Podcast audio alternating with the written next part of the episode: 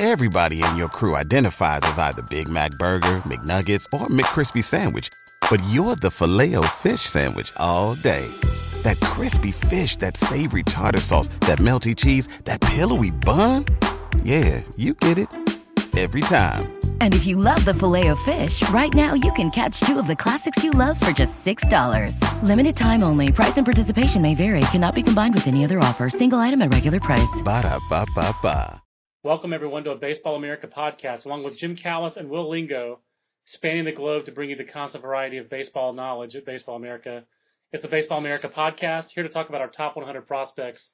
Since the three of us do uh, edit and write much of the prospect handbook, why not have us talk about our top 100 prospects? We're three of the six editors and writers here at BA who took uh, took part in the top 100 deliberations. And Jim, even just the three of us, we did not agree on the number one prospect. Uh, you had Mike Trout, the Angels outfielder. Will and I had Bryce Harper, the Nationals' uh, number one overall pick from last year, and the right fielder slash center fielder. Uh, what's your take? Uh, what made you rank Trout number one at the top of your top 100 list? You know, I, I think those guys are close, and uh, you know, it's basically a coin flip. I think we all had them. You guys have both had them number two. I just think Trout. You know, I, I think the up the middle guys are more of a premium. I'm not. I'm not buying Bryce Harper as a center fielder, at least not long term. And I look at Mike Trout as a guy who can be a Gold Glove center fielder. I think he can be a batting champion. I think he's going to hit at least 15 to 20 homers a year, and I think he's going to steal a ton of bases and, and you know draw well more than his share of walks you know, the flip side is, you know, Harper, I think, is going to be kind of a, uh, you know, maybe more athletic, a lot more athletic Adam Dunn. You know, a guy who's hitting, you know, 270, you know, 40 homers a year, you know, good amount of walks, you know, probably some strikeouts in there too, and playing on the outfield corner. I, I do think, I like the Adam Dunn comparison I've heard people make. I don't think it works athletically because Adam Dunn is a horrible liability with the glove, and I don't think I think Harper's going to be a lot better defensively than that. Yeah, that's why I don't like that comparison because Adam Dunn is lumbering.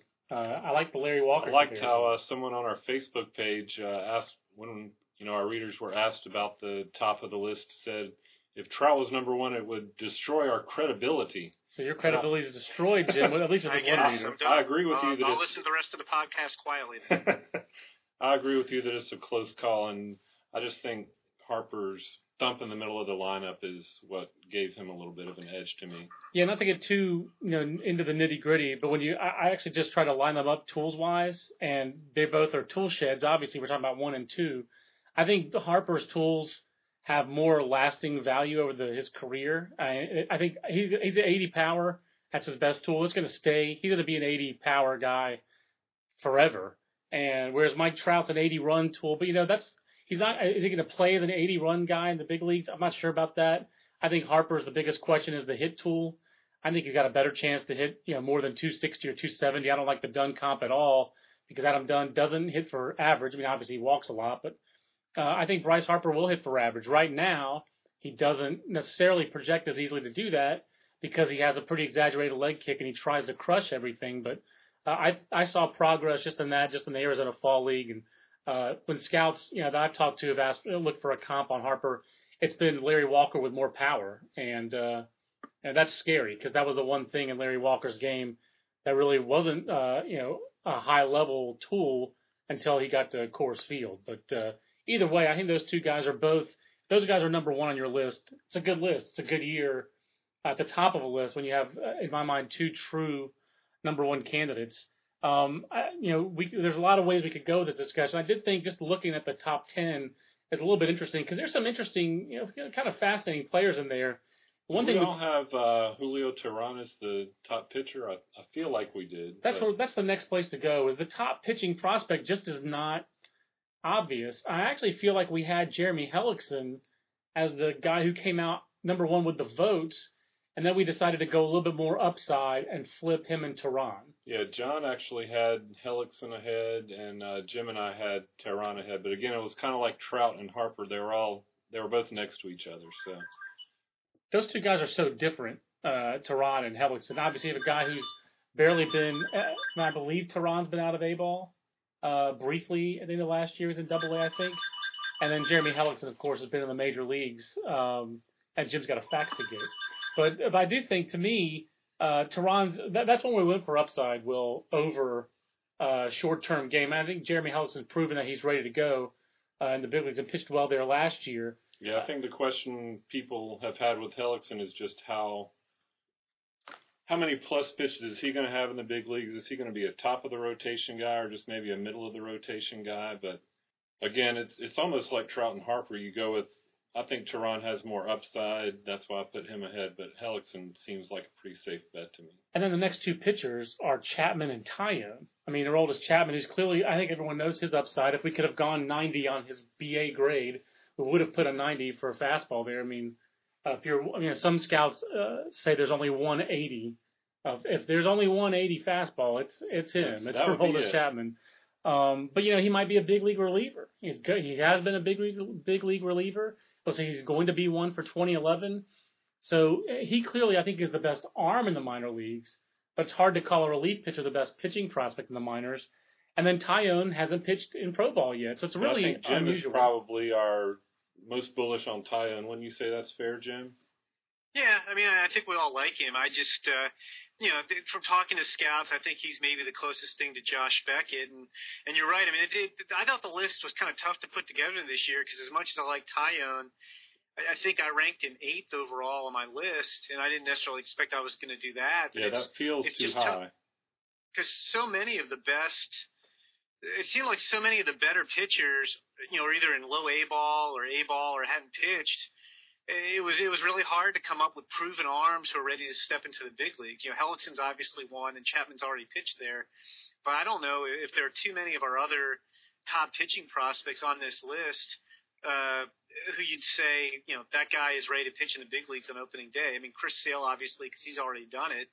And I don't even know who the fourth highest guy might be on this list. I mean, I guess it might be Zach Britton, But I, but think uh, what I don't ta- think he's guaranteed to make it in the opening day roster. Yeah, I think what you're saying seems like a common feeling for everybody who put together a, a top 150, which is what we mashed together to eventually end up with the top 100. It seemed like everybody felt like their guys were about 10 spots ahead of where in your mind you would think you would have ranked them going into the process. But it just seemed like that's the way that's the way the talent lined up this year. And especially once you got into the 40s and 50s to me, is when it started really sort of, you know, getting scattershot almost. And the pitching, I think, I think like we already touched on, the pitching is where I think we had the biggest differences of opinion, and that's because there's just not a consensus top group. I mean, like, my, where's Michael Pineda? He's 16, and Michael Pineda wasn't even on our top 100 last year. That's one of the. We'll, we'll talk about some of the high risers in this year's top 100 uh, a little bit later in the podcast, hopefully. But he is he after Hellickson, he's the only other guy among these who's had any experience at AAA and then a lot of our double A pitchers who are here uh, as starters are guys like Mike Montgomery, John Lamb, Martin Perez, guys who have maybe half a season at double A or who haven't succeeded at double A, like a Martin Perez. So you know, that's where a guy like a Chris Archer, who's around the 30 range, where do we put Chris Archer? 27.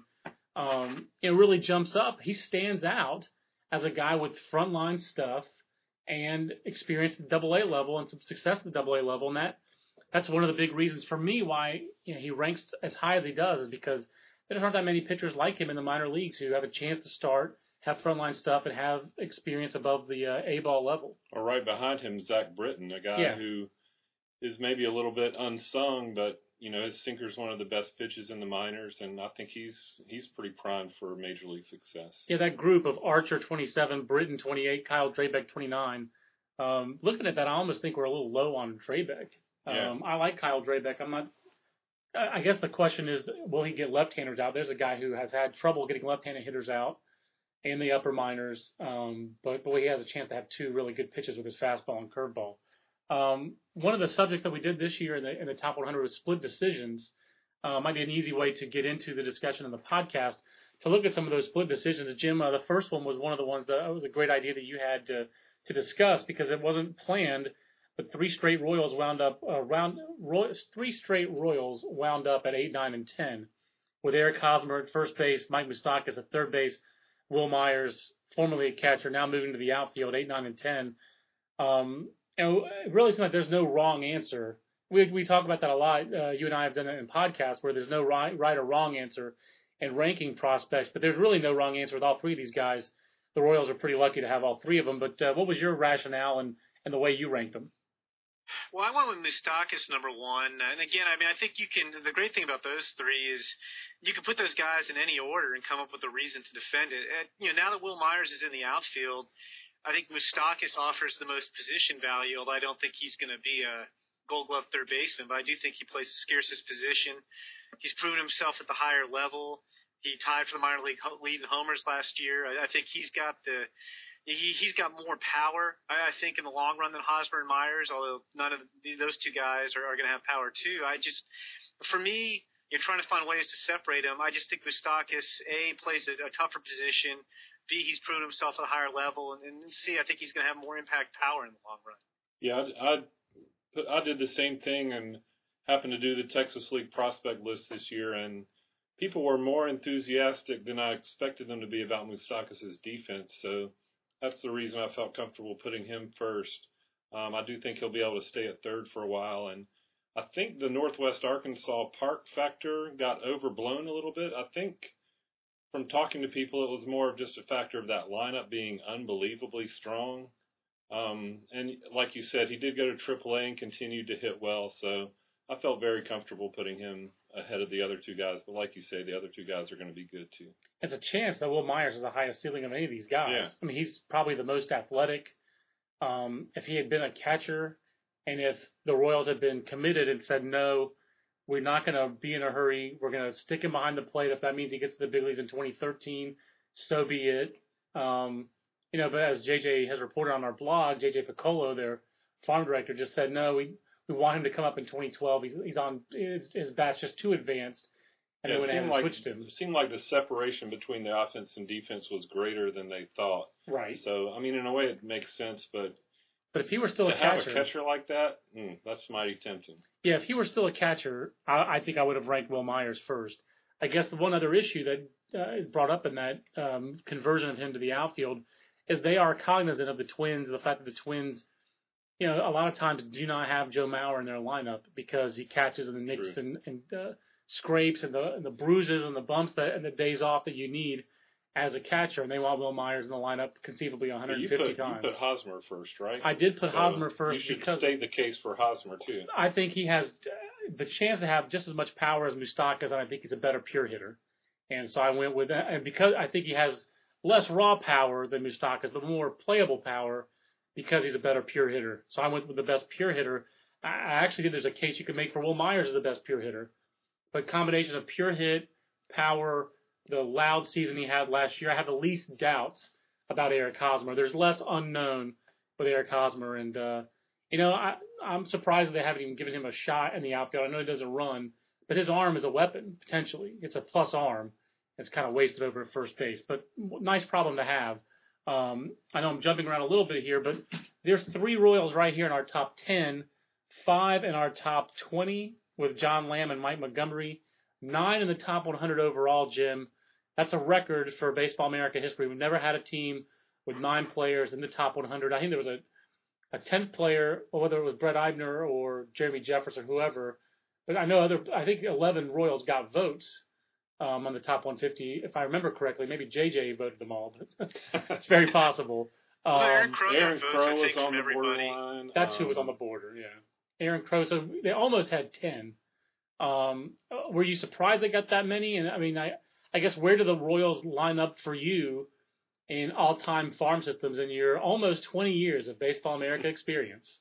Yeah, I think they're right up there. I mean, I, I don't think any of us were surprised because you know it's amazing. Not only do the Royals have the best farm system in baseball, but you know we've been inundated with questions about that. I could do almost a Royals question and ask BA every week about some aspect of how good their farm system is. So after the the Zack Greinke trade, uh, you know that was asked a lot. You know, how many guys are they going to have on the top 100? I know I know JJ's dream was that they'd get 10 or 11 guys on the top 100, but uh, they'll have to settle for nine and you know, it's uh, you know, you, you could have made a case for Aaron Crow. Uh, you know, I guess he was the only guy in what would have been their re- reconstituted top ten who didn't make it. Uh, Jeremy, Je- did Jeremy Jeffress make it? I can't find Jeffress on the list right now. Jefferson, I, Jefferson Eibner were both in the 140 range on the raw. Okay, voting. but, but you're so. talking. I mean, what's interesting is, I mean, they didn't make it, but Eibner got votes from five people and Jeffress from four. So, I mean, you know, there was, you know, at least majority of us, you know, if you kept going, they might have had 13 or 14. I But think you can. you know, I think they're up there. I mean, they're up there with the great farm systems like the, you know, the Ray, the Rays farm system. When you go back a couple of years, when David Price and Evan Longoria were one and two on that list, Yeah, that's pretty you know, they had, you know, a bunch of guys, you know, the Hellicksons of the world, you know, still coming up behind them. Yeah, that one jumps out. I, I think the the Braves for 20 years just seemed like they had a never-ending group of prospects. You know, they they'd send one wave to the big leagues and another would be ready. They were probably the best sustained one. And and then when I first got to Baseball America, the, the Expos were really in their heyday, and just had an unbelievable farm system and a an unbelievable you know player development and field staff when you go back and look at who was managing and scouting for them. You know, numerous guys who went on to become you know big league managers or GMs or scouting directors. Right. Uh, you know, the Expos were a classic. Uh, and that's classic- actually classic uh, those were probably the best in recent memory. that's actually referred to in our From the Archives feature in the Top 100 Prospects print edition. Uh, we went back to a 1988 issue that talked about the the Expos building and talked about all the guys in their front office, including Frank Wren, Dave Dombrowski, Bill Stoneman, Gary Hughes, and Dan Duquette. So yeah, what you're talking about is is right on. And JJ Cooper is actually working on a really interesting story that's going to appear in our minor league preview issue, where he's going to go back and talk to some of the organizations Jim has alluded to, and even some other ones about okay, you have a great farm system. How do you make this the leap from having a great farm system to having a good major league team? Yeah, we had a couple recent examples in the last decade. You have the Dodgers with their 2005 Jacksonville team that was our minor league team of the year. That system was loaded. Matt Kemp, uh, you know, Russell Martin, James Loney, Chad Billingsley, Jan- Jonathan Broxton, Andy LaRoche, and Joel Guzman were in the system that year. They did not necessarily pan out. Joel Guzman still gaining acceptance. Believes in the Orioles system. And he went back and looked at some of the organizations that have had bountiful top 100s, you know, with multiple guys in the in the list. And actually, this year's Rays are in the discussion among all those teams um, because they have seven guys in the top 100. So even though the Royals, you know, rightfully so get a lot of the attention this year, the Rays are right up there with them still. Yeah, and you have. I think some of the other top. We'll have a chart about this, but uh, some of the teams that really stuck out. The Indians' top ten from 2003 wasn't as strongly represented in our top 100. But if you go back and you look at that as one of the best top tens of all time, Grady Sizemore was at number seven. In terms of the top 30, like Jhonny Peralta was at number 17. Um, Cliff Lee was in that list. Uh, Victor Martinez, um, uh, Brandon Phillips. So you know that that list obviously was built on that on the on the Bartolo Colon trade, but those those are the two those are two organizations I know JJ's been bearing down on as recent examples where they had they knew they had a lot of talent, and they knew that they had a lot of talent that was big league ready, and the question is how do you supplement those prospects and make a winning big league team? Because it's one thing the easy part is building a good farm system. The tough part is is winning with it, and the Rays are next. And the Rays, Braves, and Yankees were next. The Rays with seven, Braves and Yankees with six players apiece in our top 100. Obviously, the Braves and Yankees playoffs teams last year. Uh, the Rays Won the East. won the division playoff team. So those three teams have figured it out. They've, you know, the, especially the Rays and the Braves have been consistently at the top of our rankings, and they win in the big leagues. Uh, the Yankees win in the big leagues, um, and, and so the Royals really obviously don't have New York's resources, and uh, they have to show they can be like the Braves and the Rays, and work their prospects into the big league team while having success. So that's that's the next challenge. Uh, a couple other these split decisions um, that we wanted to get to and that we got to in the magazine. Um, I, I like the you know the, the Royals figure in, in all three of the first three. Uh, top left-handed starters: Matt Moore, John Lamb, Mike Montgomery, Martin Perez, Zach Britton. I think we all probably agree that Zach Britton is the safest bet out of those. Is that fair? Can I put you in the safe Zach Britton camp, Jim? Yeah, but I think that also slights Zach Britton a little bit too, because I think his stuff's pretty good. I, I don't think he gets as much credit. You know, he's not Aroldis Chapman.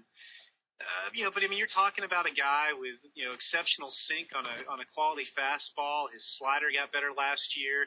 You know, it's not like he's you know, 89, 92 miles an hour throwing strikes. I, I think his stuff is is well above average for a left hand. Yeah, that's one of those things that that I noted too. His stuff and his just his pitchability has gotten better every year. He's it seems like he's continued to work hard every year to get a little bit better and you know they every year I talk to the Orioles they talk about you know some aspect he's added to his game that's made him just a little bit better. He takes his his best stuff deeper into starts or he has figured out better how to attack hitters, you know, facing them multiple times, things like that. Um, so I agree with you completely on that one. I don't mean to damn him with faint praise, certainly, but I do think he's he's the guy that I think you can feel the safest, uh, the most confidence in in this group. It wouldn't stun me if one of the other five guys here just didn't even make it to the big leagues. Oh yeah. You know, like if John Lamb or Mike Montgomery. Uh, I'll be shocked if Martin Perez isn't making, considering he got to Double A at age 18. But he's been pretty bad since he I got was, to Double I was surprised again. Goes back to me talking to people in the Texas League, but it surprised me how lukewarm some people were on him this year, and wondered if he's going to be able to sustain that kind of stuff as he goes up to higher levels. Well, he he had about as bad a year as anybody Yeah. in the top 25 had. I mean, his velocity was down, his stuff wasn't as sharp, and he didn't perform. So, uh, you know, which is the real Martin Perez? Like I wrote in there, I, I kind of gave him a little bit of a pass, and really gave him more credit for his youth and being at that level. And now he hasn't been overwhelmed at that level, but he hasn't been I successful think, either. yeah, I think it's fair to give him a pass at his age in Right. Double A, but this is definitely going to be an important year to see, you know, what what he adds to the good or the bad. Yeah, exactly. This is going to be a pretty big deal for him. Uh, Matt Moore is other kind of, you know, to me, I think, think Matt Moore and John Lamb are the two highest ranked guys out of these two. And these guys were fifth and eighth round picks, eighth round for Moore, fifth round for Lamb. They were somewhat known commodities, but they both signed for what's like, it's like a combined $270,000, Jim. Um, Yeah, 270 or 280. Yeah. yeah, and they and they really stick out on this top 100 for that. I mean, is Moore is he the lowest signing bonus of any uh, domestic any drafted player on this list? I think he is. I think he's the I think. Chris Carter is. I think Chris Carter got 105, and I want to Okay. say Moore got 110 or 115. Yeah, Moore got 115. So if Carter got got 105, then that would be true. It'd be Chris Carter. But I mean, Matt Moore. Um, I hope he's more Matt Moore and less Clinton Nageotte. But that's the last guy. Who, that's another guy who led the minor leagues in strikeouts. But he's like Matt Moore has more fastball than Clinton Nageotte, the old Mariners farmhand who threw a lot of sliders. Um, but I was still surprised that Matt Moore came out at the front of this list. I like that he did. I voted him at the front of this list because he seems like he has two pitches that at their best are 70s on a 2080 scale. Um, but I didn't expect him to come out at the front of this list. But I, I guess if you strike out guys like that, you're gonna you're gonna get all of our attention. And again, we're talking about five guys who are ranked within 13 spots. So Right. That's why we called it split decisions because these are the the tougher calls in the top 100. All five of these are quality guys. Then we also had a group of uh, future second basemen. Um, to, I'm glad someone put that question mark on the teleprompter. Uh, but they're not all second basemen right now. But Christian Colon, Nick Franklin, Jason Kipnis, Jean Segura, all these guys, I think we're we're projecting them as big league second basemen rather than shortstops. Certainly Christian Colon and Nick Franklin play shortstop now. Uh, the Angels plan apparently on having Jean Segura play shortstop in 2011. Um, this was a tough one. I think the crazy thing here, Will, was that we all had Christian Colon in about the same range as a on our top 150s, but none of us had him first. But because we had the most consistent rankings of Christian Colon, he wound up first, and I, I kind of like that he wound up first because again, I don't see a downside for Christian Colon, and I really believe in his bat. Yeah, it shows you the power of consensus voting. Like you said, I don't think anybody had him uh, in the top among that group of four guys you mentioned, but everybody had him pretty solidly in the same area, so that put him ahead. Segura is, is the most interesting guy to me. I think when I rank, it's another guy where your your ranking of him doesn't seem like it's right, and I Right. thought I was going to be too high on him, and I think I ended up being too low on him. Um, but I think he's the guy who might end up jumping up this list, you know, when we look at it next year. Jim, I know Yeah, you he's had the most yeah. athletic of that group. I Yeah. think he got overshadowed a little bit in the Midwest League because he played on the same team with Mike Trout. But he's the rare second baseman who might actually have enough athletic ability to actually play shortstop. I, I've never gotten a clear answer as to why the Angels hadn't tried him there previously. But uh, yeah, he's got some pop too. I mean, he's I wouldn't call him a five-tool player, but he does a little bit of everything. He might be his he's probably the best rounded of those players that we're talking about. I do like Jason Kipnis' bat. I think that's why I had Kipnis first out of this. He is he's probably the least well-rounded, and he's also the one who's trying to make this outfield to second base conversion, uh, the Skip Schumaker uh, conversion. I mean, I'm, I'm sure there are other guys who've done it. Uh, thankfully for Kipnis, he's not doing it at the big league level, but he did have experience at second base in the past. I actually saw him play third base in the fall league, and that was a little bit of a surprise.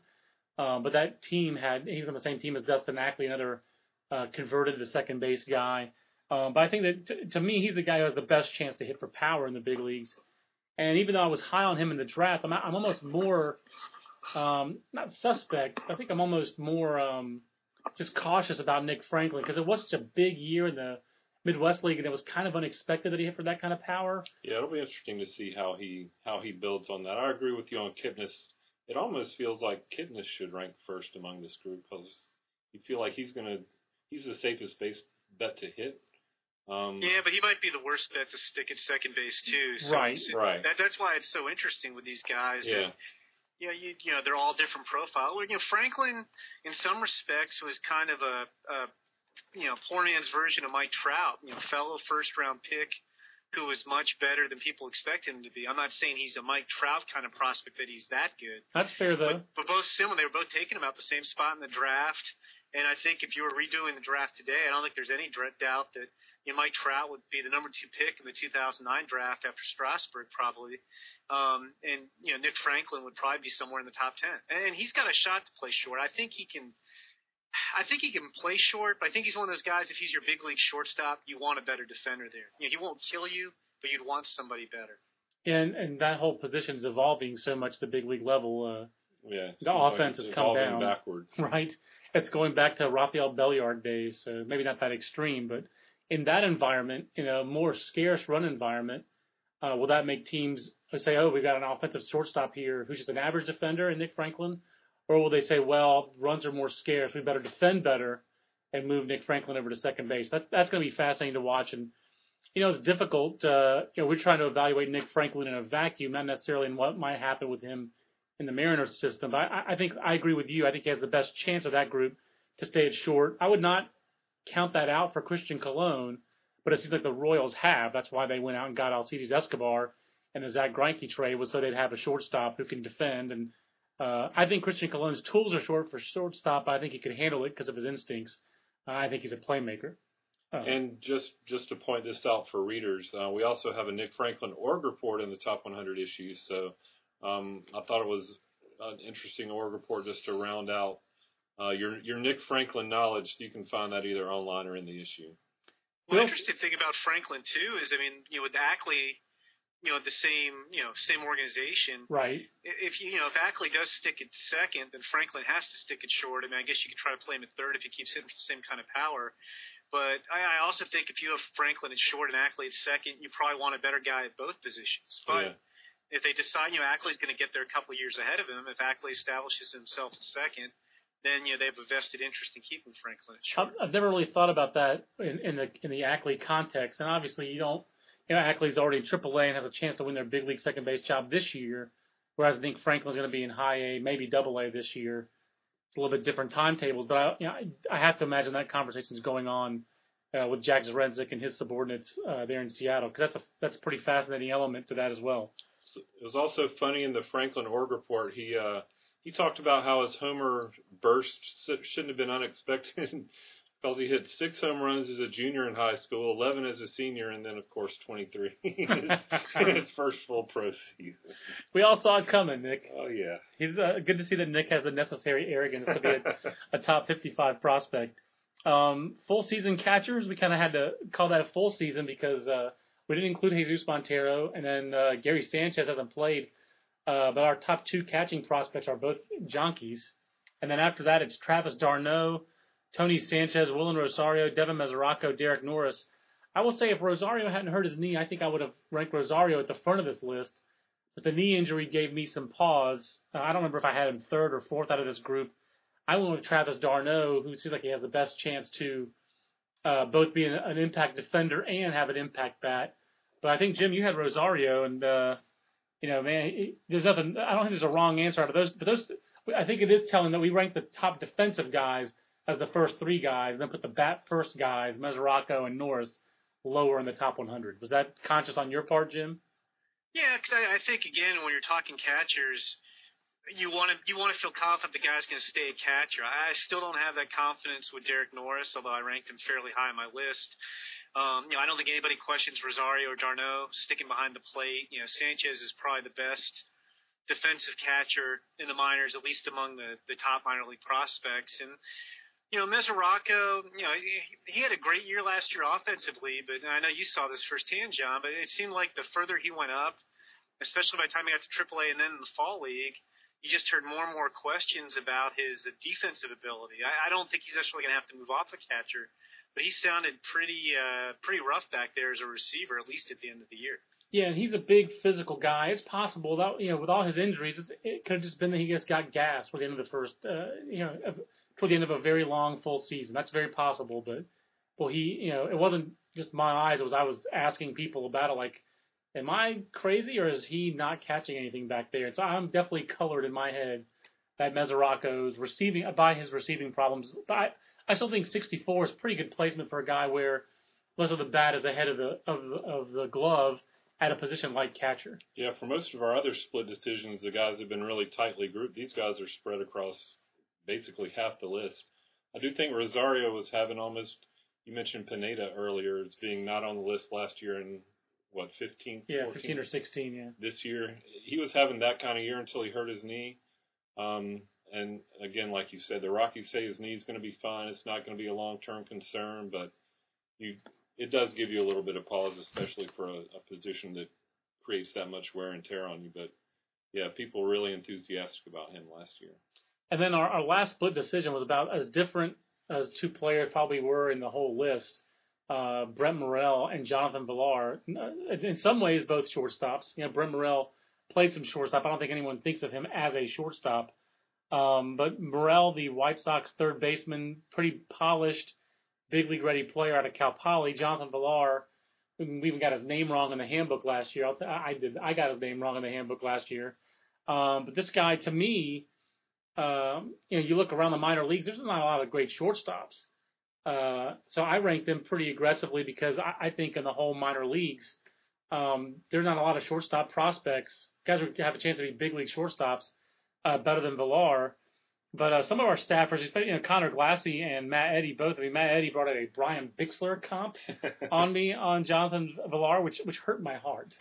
I took that personally. And yeah, Matt ranked him higher than any of us did on the preliminary lists. Did he really? It's funny how yeah, yeah. Matt ranked him seventieth and makes a Brian Bixler comp, so I think it's like Matt's a schizophrenic or something. He loves Brian Bixler all of a sudden, but uh, but and Conor Glassey, who comped him to Cesar Izturis, which is actually pretty interesting because Cesar Izturis has had an eight, nine, ten year big league career. I think that Jonathan Villar actually that's that's not a far fetched comp. Um, I'm not even and sure again, that means that you talk about shortstop devolving. Correct. That that's Cesar not a bad Izturis career. played in a bad time to have that kind of profile, but maybe you know that time the times they are changing. I think that Jonathan Jonathan Villar's speed is superior to Izturis's, and it can be more of a factor once he makes it to the big leagues. That said, he struck out 153 times in A ball last year. That is a lot. He has a swing issue from the left side, which we write about in the prospect handbook. Um, that's an issue. Brent Morel is also more of like a I almost feel like if he hadn't ranked in the top two or three, if he wasn't the number two White Sox prospect, right. maybe he wouldn't have been our top 100 at all. But I mean, he does seem like he has a Joe Randa chance, a chance at a Joe Randa type career. Jim, I, you know, what's your, what's your take on those two players? I think he's kind of similar to to a guy who was White Sox third baseman a couple of years ago, and Joe Crede. In that, I don't think Morel's ever going to be a huge impact bat, but I think he's going to be a good defender and and provide some offense. And and you're right, they they really are. You know, you know, it's kind of a philosophical question. You know, I, I liked Morel more than Villar. Villar's raw tools interest me, but I just think the bat's so far away, and Morel's ready to play in the big leagues right now that, that, I, that I'd go with Morel. Um, you know, I'll, I'll take the the bird in the hand, uh, you know, rather than the two in the bush right now, and take the guy who's going to step in and have a big league job on opening day. But but you're right. I mean, Villar's upside is high. I, I actually uh, I don't like the Bixler comp at all, and I don't like the Izturis comp at all because I, like you said, John, I think he's got more physical tools that can make him more of an offensive player than Izturis. You know, it's possible his bat won't develop and he'll be in Izturis like offensive presence, but Izturis is also one of the, the very, very best defensive shortstops in the last 10 or 15 years in the big leagues too. So I, I don't like either of those comps. I, you know, I did have Villar in my top 100. I had him look at this number 119 on my top 150. Uh, you know, very interested. He's he's one of those guys. I'm very interested to see what he does this year. I, I think we'll know. I think Villar will either be about 50th on this list a year from now, or we won't even be talking about. I you know, think he'll, whatever he comes in, if he, he'll either come out and hit, and then we'll believe in him and say, you know, this guy's really good if he struggles again with the bat, then I think we'll be wanting him to prove it again in 2000. And we've missed with plenty of guys like of both types in the past. Right. I mean, you know, we guys who get close to the big leagues are going to get ranked just because of the same reason we're ranking Brent Morel. It's, it seems like there's little chance he's going to fail to at least do something in the big leagues, but it happens all the time. Yeah, he's, I mean, he's just because he's been there doesn't mean he's going to have a lot of success with it, success with it our last group was relief pitchers: Jacob McGee, Tanner Scheppers, and uh, Craig Kimbrel. That's another one where I mean, really, it's a it's a toss up. McGee wound up ranking, you know, a decent amount ahead of the other guys. I have a feeling that's because he's left-handed. That might be the biggest reason. Um, I also do think Jake McGee's got a chance to really make an impact in the. I hope he, we're going to work on top 20 rookies later this week. Jake McGee's going to be pretty high on my top 20 rookies personally. Um, you know, I just think a left-hander with that kind of stuff, he just seems like he has a chance to have a, a Billy Wagner type career. Um, and he got his Tommy John out of the way early in his career, as opposed to Billy Wagner who had it later.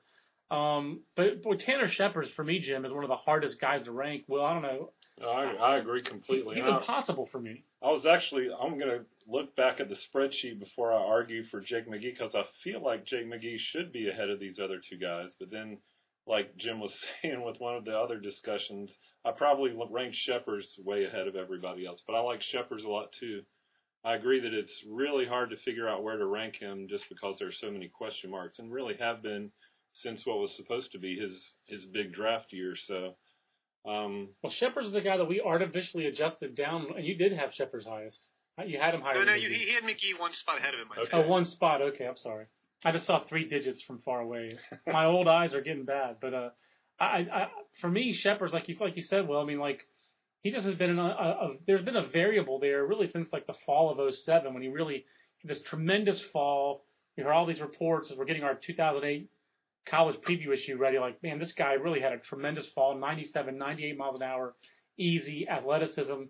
Had a great start to the year with Fresno State he was used pretty aggressively there. I'm not saying he was abused, but he was used heavily there. They leaned on him a lot. Then he was gone. Of course, they won the national title without him. I've never even found out if he has a ring or not. But he, um, you then he started some uh, with the Rangers last year. He relieved some. I guess it was relief, then start, then relief again. Uh, I think he looks like he's going to be a reliever in the big leagues, but I would think, just reading all the stuff that John Smoltz always talked about, he thought starting was easier on his arm than relieving. So um, but of course, he had elbow issues, not shoulder issues like Scheppers. Uh, it certainly seems like Scheppers has the stuff to start. Kimbrel's a reliever all the way. Right. And I think McGee, I had a scout last year describe him as uh, kind of a left-handed Rich Harden. Uh, you know, except that he has a better breaking ball, which Rich Harden's like a straight fastball changeup guy.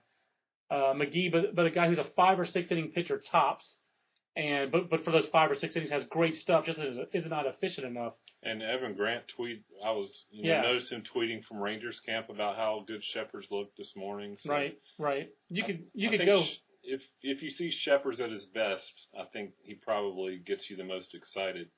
Um, Kim, you ranked Kimbrel first, right, Jim?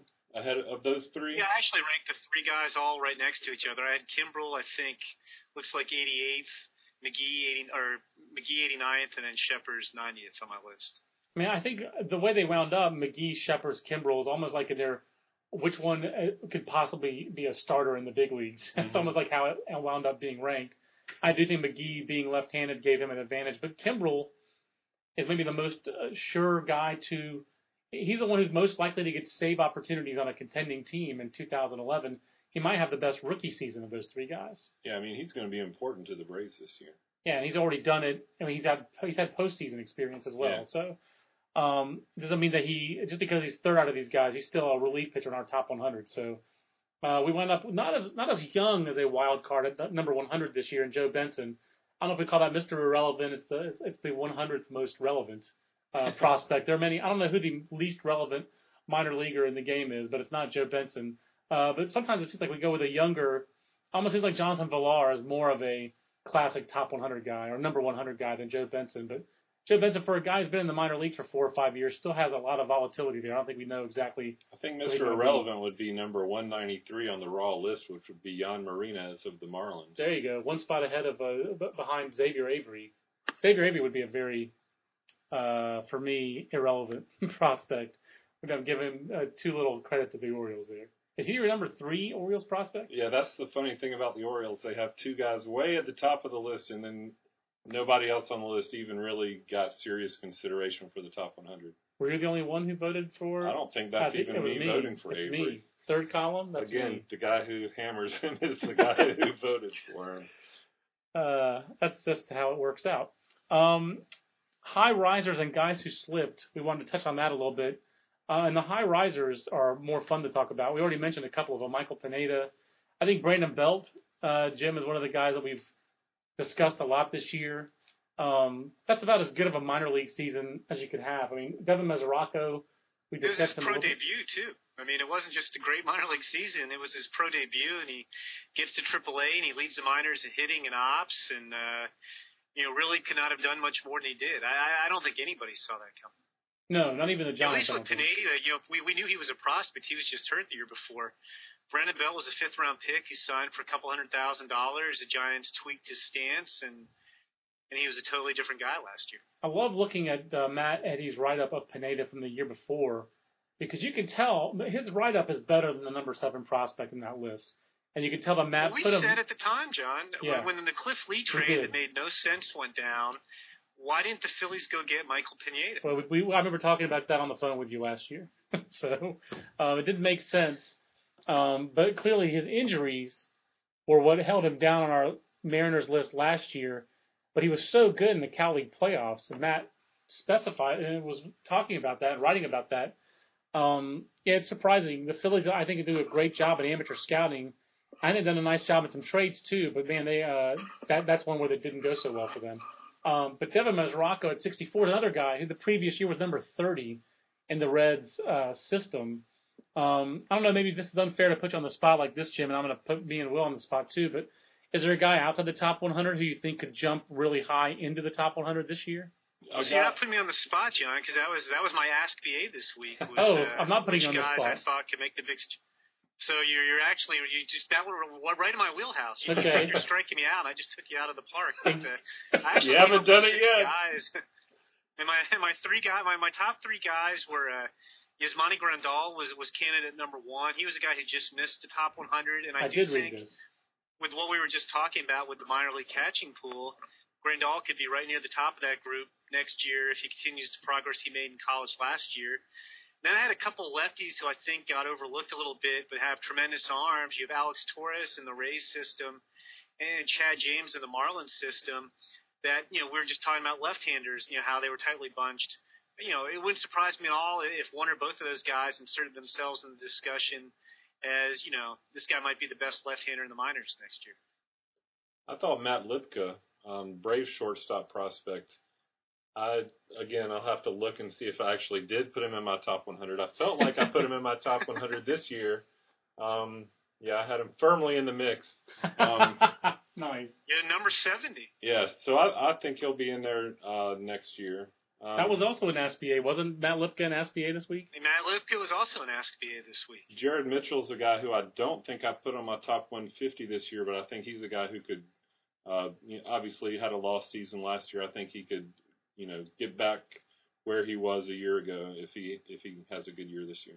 I've always been a Jason Knapp guy. I believe in Jason Knapp. If he has a healthy year this year uh, with the Indians, I, I think he could jump up this list in a hurry. I know he has some funk in his arm action, but he's his arm is so quick. He doesn't seem like he lingers in a bad spot. Um, I, I I understand there's risk there, but I like him as a pick to click in 2011. Other guy for me is Caleb Cowart, um, our high school player of the year last year. I think the scouting consensus was that he's going to be a better pitcher than hitter, but it wouldn't shock me if he had a really big season offensively this year for the Angels. Uh, Caleb Cowart might just be one of those guys like a Buster Posey, who just uh, you know he he got a lot of comparisons to a lot of guys uh, in high school last year. I know he His batting stance evokes Chipper Jones. He's a switch hitting third baseman. To me, he's got some Buster Posey in him. And he's a, a Georgia kid who uh, wanted to hit. Everybody else wanted him to pitch. Uh, Caleb Cowart had a team that was le- willing to let him hit out of high school. Buster Posey did not have that. Uh, he, people wanted him to pitch. That's why he and he wanted to hit. He went to Florida State, proved everybody wrong. Keeps doing it every level. I'm not saying that Caleb Cowart's going to be Buster Posey, but um, he does have that. Uh, I think he has that chance to be not just a not just to have a good debut, but to have a real star debut. Uh, Midwest League I know can be tough, but it wouldn't shock me if he went out there and put up Moustakas numbers in the Midwest League or uh, Nick Franklin numbers and had that kind of big season. Um, how about some of those guys who slipped from last year's list to this year's list? The two that jumped out to Will and I when we were talking about this were uh, Martin Perez and Desmond Jennings. We've talked a little bit about Martin Perez, Jim. Uh, what's your take? I don't know if you weighed in on Martin Perez. Uh, how much of a pass do you give him for 2010, and what's your expectation for him for 2011? Uh, I didn't give him a pass. I mean, it's tough on those guys because I think it's real easy, and you see a lot of prospect analysis where. I, and the guy I always draw draw the, the parallel to is Luis Rivas when he came up through the twin system about Nice. ten years ago. Uh, and who knows what his real age was, but his listed age always made him by about two years youngest guy in his league. And Luis Rivas would go out and not do very much, and you'd always hear, ah, but he's young, you know, he'll get better, you know, as he gets older. And Luis Rivas never really got any better. So you, you, you know, on one hand, you do get cut the guy some slack for being young, but on the other hand, I think it's also easy just to excuse that. So I still like him. I, I ranked him 33rd overall, you know, which is not too far off with where he came out. I think we ranked him 24th overall. Uh, But it does bother me a little bit that the guy has been up. You know, it wasn't just last year; it was year before too. And while he did get to Double A very early, the stuff was down a little bit last year, and he really has not had that much success in about 30, 35 starts at the Double A level. So, uh, you know, I still like him. Uh, you know, still like him quite a bit. But I do think, you know, as young as he is, he still needs to come out and, and, and turn a corner next year and, and do better. And to me, uh, the Desmond Jennings down year was mostly injury driven. But John, you probably saw Desmond Jennings, or not probably, you did see Desmond Jennings more than either of us. So Probably too much. Probably too much. I need to stop uh, relying on what I saw. But yeah, I mean, he but, I He mean, you, didn't- you have a, a good a good perspective on him, so you can give us the upside and the downside. I know he had hand and wrist issues, um, but he just didn't impact the ball. If, if it's not home runs, it's one thing. He just didn't consistently impact the ball when I saw him. A, and B, uh, you know, he's one of these players, Jim. I mean, he's like an Andruw Jones kind of player where either he just goes just hard enough and that's and he makes the game look easy, or he doesn't play hard. And I've talked to scouts on both sides of that divide with Desmond Jennings, and you know, he's also 24 and he'll be 25 this year. You can't really project too much more on this guy. Um, yeah, that's the interesting thing about them being so close. Perez and Jennings being close to each other. That age divide almost makes them two sides of of a coin. we had some guys who dropped off you know, the an list. interesting thing is, Go ahead. I was going to say, well, where do we have Perez ranked on last year's list? Pretty doggone high. I just passed by that and uh, We had him at 17. Yeah. So, I mean, he only moved down seven spots for the year. He had, you know, Desmond Jennings we had at number six, which, you know, uh, you know, he high. dropped, what, you know, only 30 16 spots. spots. You know, the other guy who was in our top 20 who, who took a bigger plunge than either one of those guys was Aaron Hicks. You That's Aaron that's- Hicks ranked 19th last year. right. he's still, you know, very high at 45, but you know, he had kind of a strange deal. And I think you touched on this in your column, John, in the last issue. You, you know, he repeated low class A. You know, he was mm-hmm. the top prospect in the Midwest League in 2009. Didn't have a great year, but had a, you know, had a good year, especially considering his age in the league. And he went back and spent all of 2010 back in the Midwest League. And, you know, guys still liked him a lot, and he still showed the same tools, but he really didn't even have that much of a better year. It was basically the same year he had the year before. It's almost impossible to go back. I had to go back to 1991, the second year we did the top 100, to find any player that we had ranked after repeating low class A. I think the only, the only guys who I found who had been top 100 players ever who'd repeated low class A were guys. Well, there was Joey Votto, who's not a comparable player, and who had like a half season where he to repeat and was promoted. Austin Jackson, kind of a similar player, low A, then repeated a half season, and earned his way up to high A and finished the year in Double A that year in the Eastern League playoffs. Um, and uh, Preston Wilson was another player I found who's again they're both center fielders and toolsy, but completely different types of players. Preston Wilson, I think I think Aaron Hicks has walked more in a month than Preston Wilson did in those two years combined. Um, he's just hacktastic. I would think that would be rare to find just for anybody, Right. any player who's considered any level of prospect, not Exactly. just a top 100 type guy. That's right. I mean, Class A is almost like, I mean, low Class A is almost like first grade. You just get passed out of there for for getting through the year. it's like graduate school. You just you- whether you go or Once not, you're in, you you pass. show up and you move on. But uh, but yeah, so the guys I found were Jeff McNeely and uh, who was Reggie Sanders, who you wrote to show how old Jim is. Sorry, I'm stuck on that today. But you wrote about those guys when they played for Lon Joyce at Spartanburg Junior College. Well, it was actually after they were just Man, in you Pro are Bowl. I did a feature on the two of them.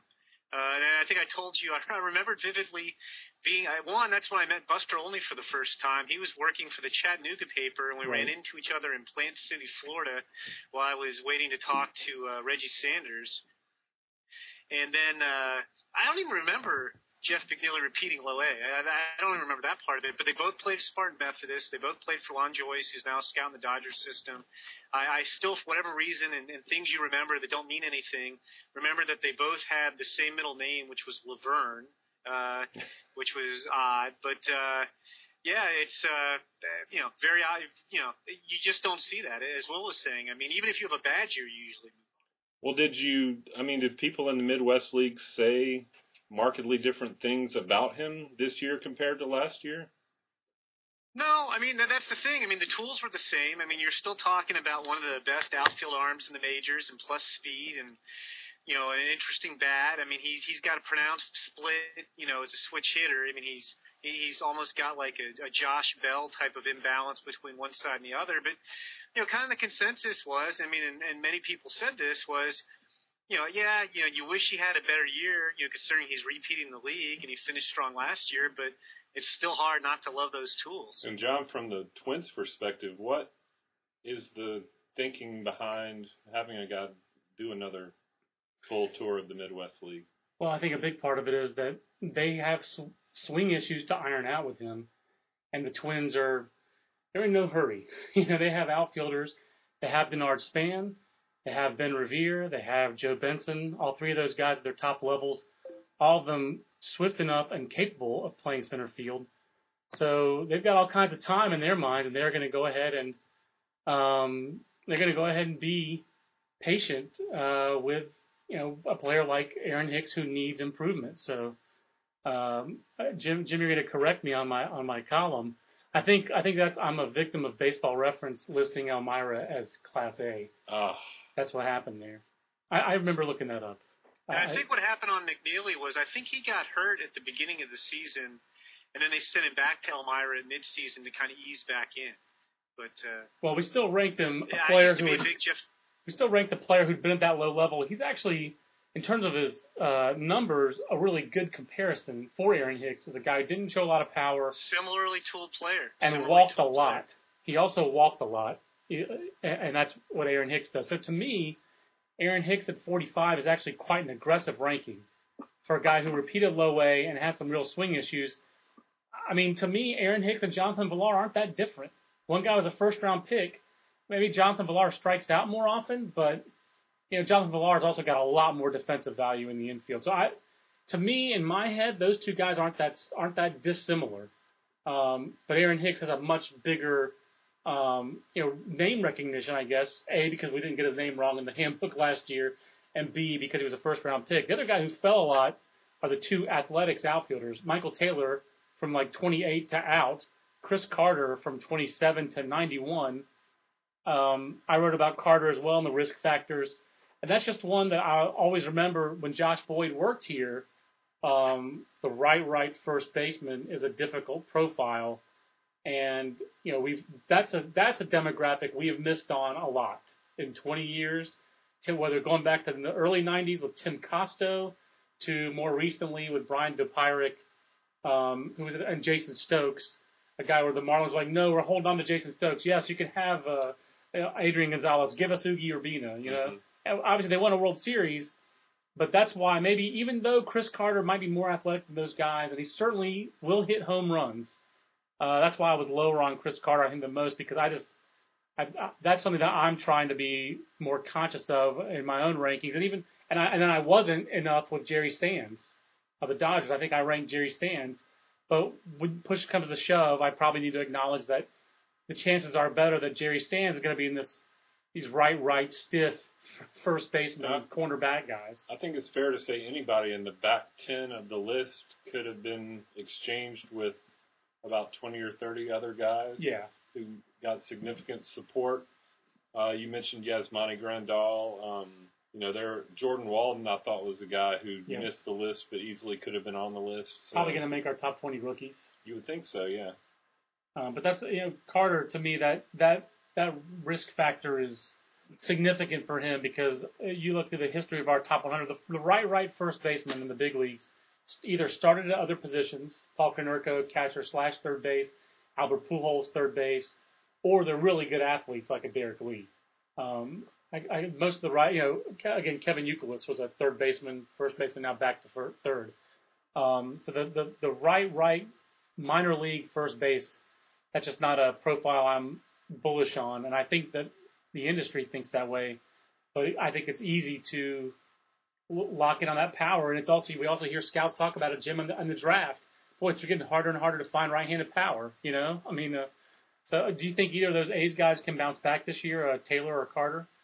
I think they're bet that that's a hard question because when Chris Carter was so good in 2009, you know, I try not to, uh, you know, rely too much on what I see firsthand. But I remember when we saw those guys at the Futures game, we saw Chris Carter there.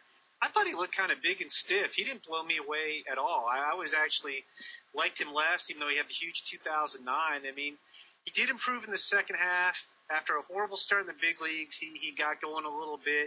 Uh, I guess I have more faith in him than Michael Taylor. You know, Taylor, I think, outside of Ryan Westmoreland, who had brain surgery and didn't play, you know, Taylor was the highest ranked guy from last year's list who, who didn't appear on this year's list. He went, you know, from I think 28th or 29th all the way off the list. And the thing that worries me about him is just nobody can give you an explanation as to what happened to him last year. Right. He was he Yeah, I was just think it's- bad and never really snapped out of it. It's interesting that Carter was, you know, highly debated in the top 100 meeting whether he should be on or off. But Taylor, I mean, Yeah. no nobody was arguing for him to be on the list. So And he was He barely made our A's top 10. I yeah, mean, that's it- true. I Yeah, don't he- even think he got. I don't think anybody put him on their top 150. I, I don't think it helps Taylor. There's uh, just a residual memory, at least with me and you, Jim. I know uh, this was a highly touted guy in high school who had a bad senior year in high school and then had a bad freshman and sophomore years at Stanford, and really figured things out at the college level, like in his last six weeks of his college career, seven weeks, and that was a year where Stanford had to win like its last nine games to have a winning uh, to not go under 500 and um, and then he hit. He kept on hitting with the Phillies. For a guy that size, the power never came out. And there's again that, that right right profile. Uh, you know, it's just hard. I mean, I know he's athletic, but he's a six six two fifty. Um, I happen to think that Michael Taylor probably never as good as he showed in the Philly system, but not as bad as he was last year. I think his shoulder injury that he had in winter ball in Mexico uh, in the off season last year affected him more than uh, he let on. I, I do expect him to bounce back somewhat this year, but I just think he's not going to be an impact guy. Uh, he never even, even in those years that he was hitting in the Phillies minor league system, I don't think he ever hit more than 20 home runs in a year. And at his size, I, I just see him being a guy.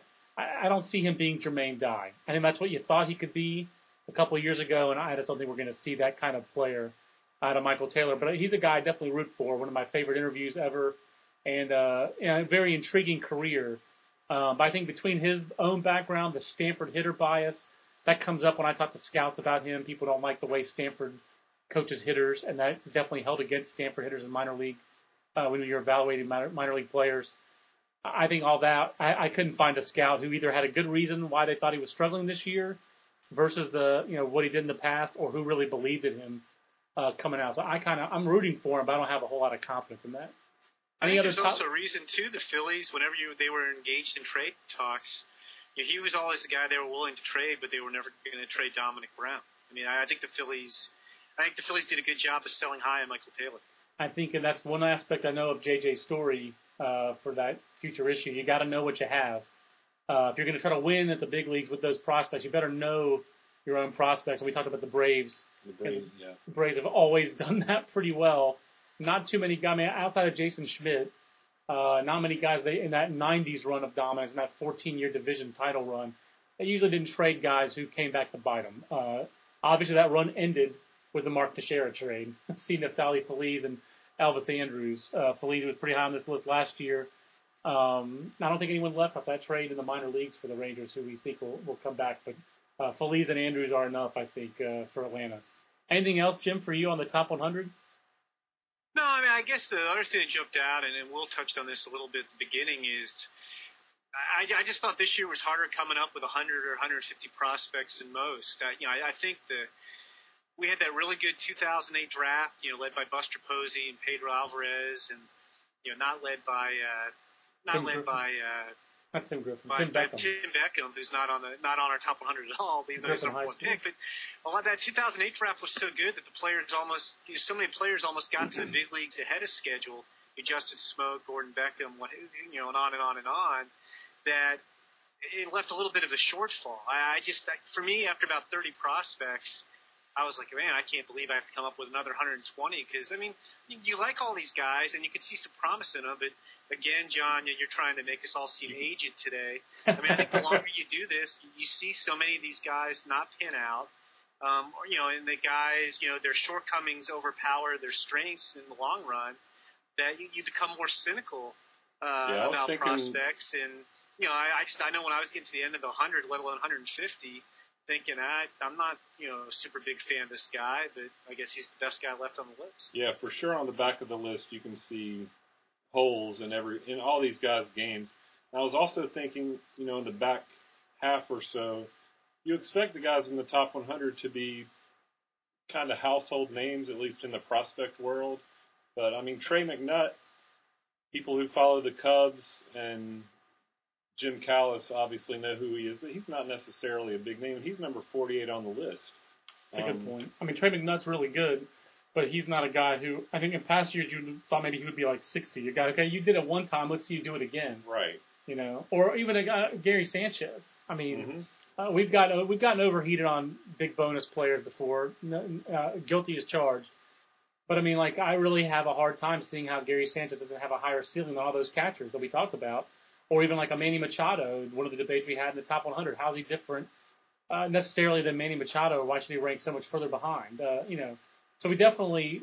I, I agree with you, Jim. This was a harder year to rank. I think we have a consensus. It was a harder year to rank, and uh, you know that that made it, but it didn't make it less fun, or didn't make the podcast. No, I think fun. it actually made it more fun because to me you had to go study the guys a little bit harder just to make sure you had a good read on. Because you know, after a guy has been in the minors for a while, you get a thumbnail in your head of who he is as a prospect.